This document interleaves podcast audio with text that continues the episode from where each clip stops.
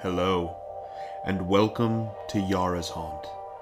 I am Yara, and I am here to share with you stories of the horrific, strange, bizarre, and terrifying.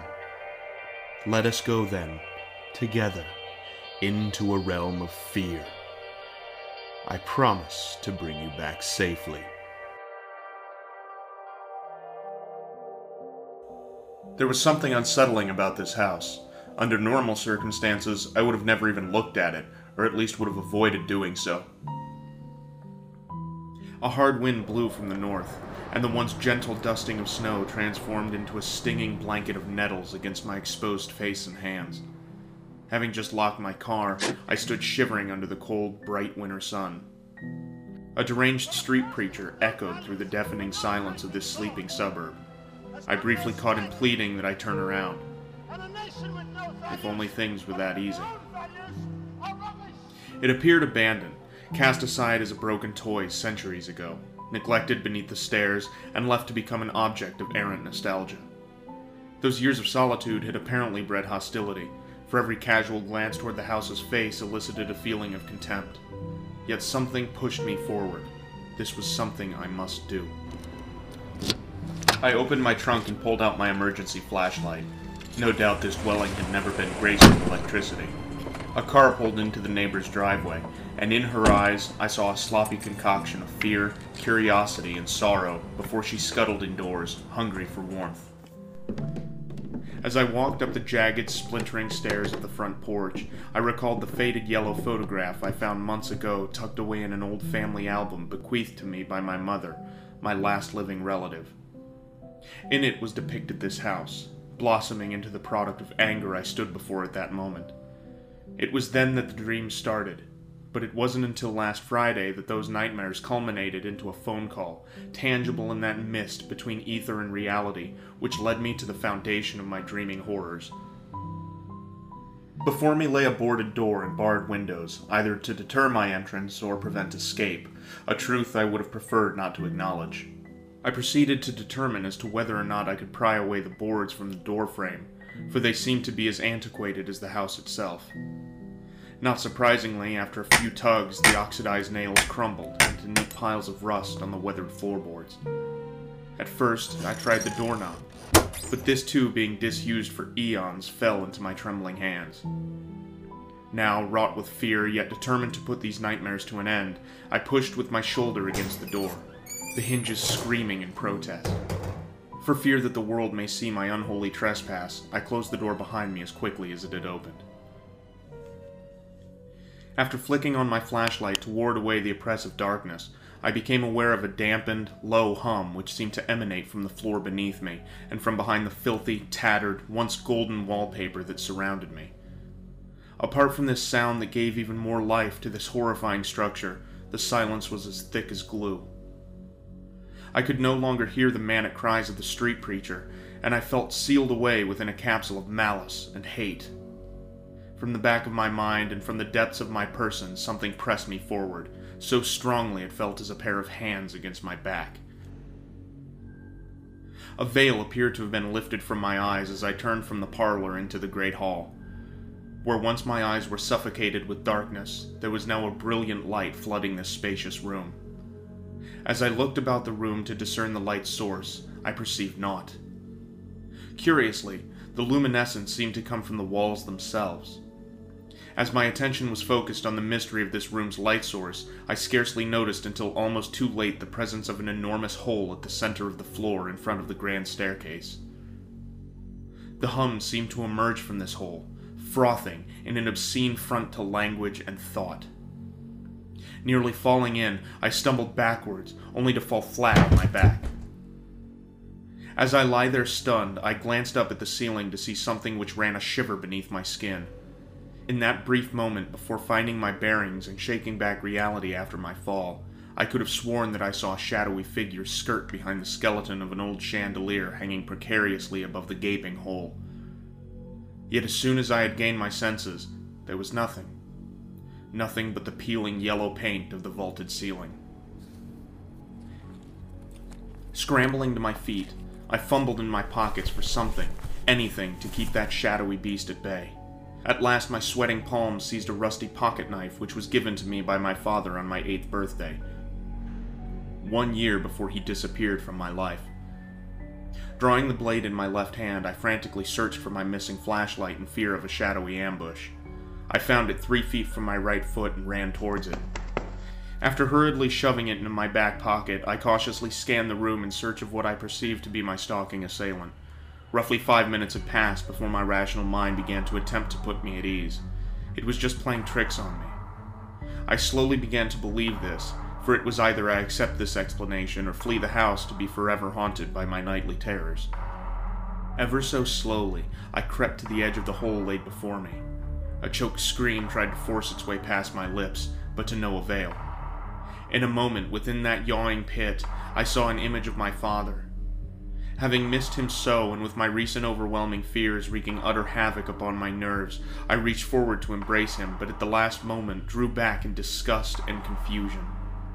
I saw my father, as real as the knife clutched in my aching hand, drown within that pit, sucked beneath a pool of churning, crimson red.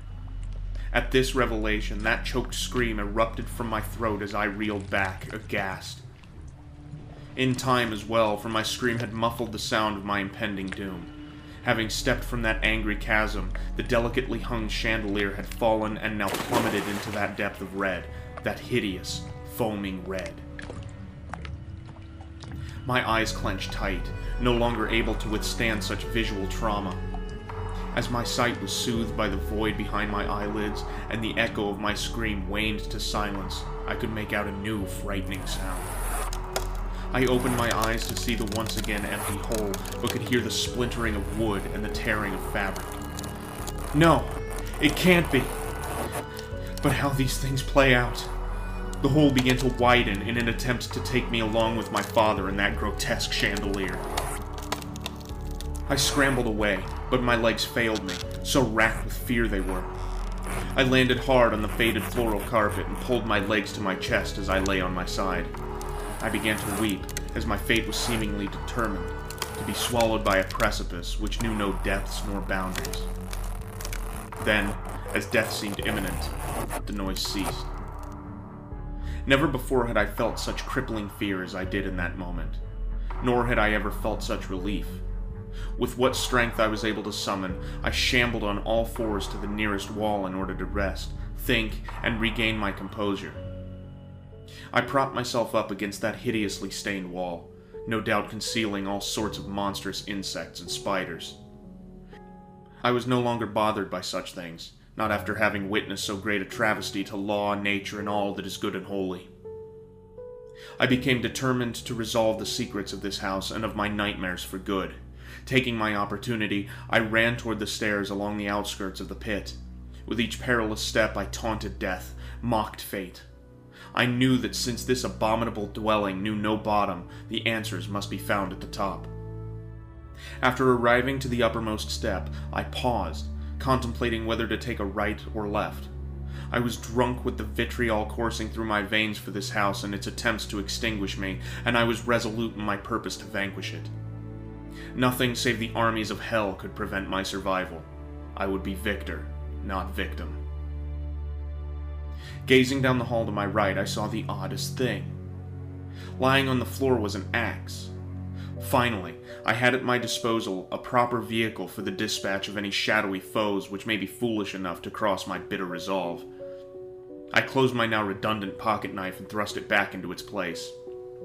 As I knelt to pick up the axe, I noticed that beside it was a small brass key. I picked it up as well after securing my newly acquired weapon.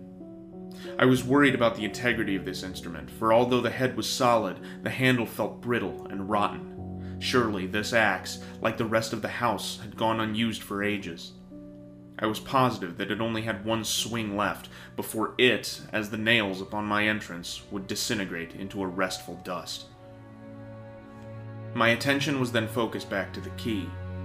Which door in this bottomless house could this key possibly open? Perhaps a demon had misplaced it and could no longer enter the gates of Dis. I decided to try my luck and see if it belonged to the door directly on my left. I first tried the knob, and it was indeed locked. I inserted the key, and after a strained groan from the mechanism, I at last heard a click. Satisfied that I was one step closer to solving the riddle of my terrors. Little did I know that with that fateful turn, my fate had been calculated and exacted. Upon opening that terrible door, the horrors which I had before experienced became nothing more than inconveniences. Behind that cracked, forgotten wood were the most torturous images ever wrought.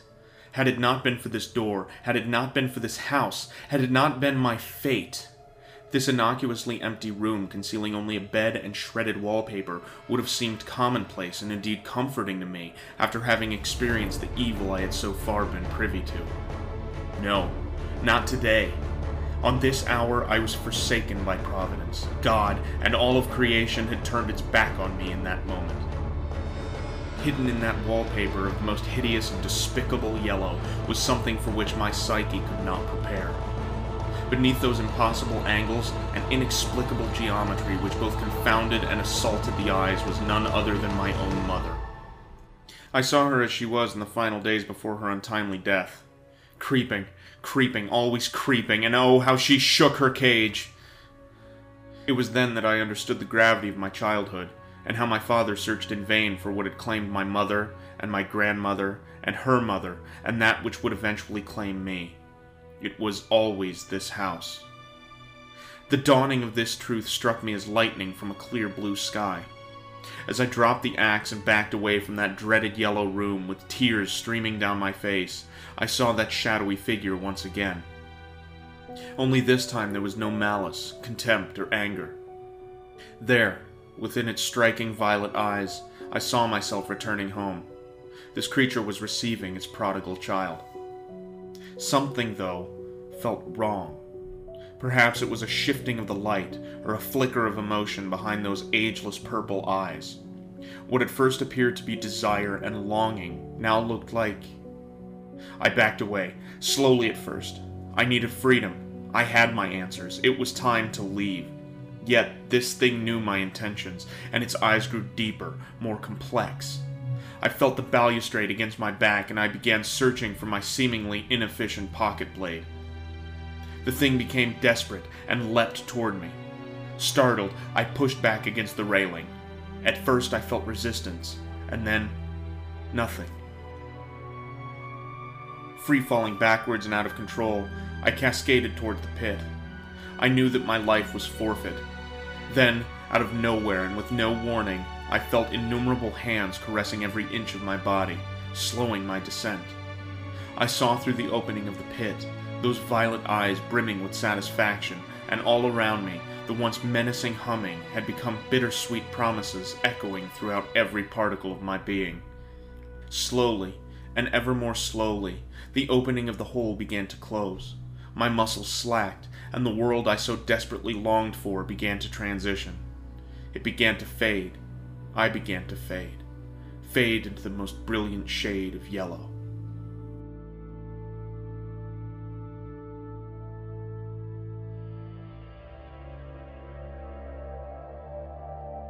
Tonight's story was entitled Paper Doll. Inspired by the yellow wallpaper by Charlotte Perkins Gilman, it was written by Derek Penrod. The music for this episode was downloaded under the Creative Commons license at freemusicarchive.org. Music for this episode was written by Westy Reflectory and Lee Rosevere, Kai Engel, and Cory Gray. Narration and production was done by Derek Penrod. Questions? Comments? Suggestions? Would you like your story, music, or artwork featured in another episode? Contact Yara at yarashaunt at gmail.com. Like us on Facebook or follow us on Twitter at yarashaunt. Thank you for listening, and may your fear be sharpened.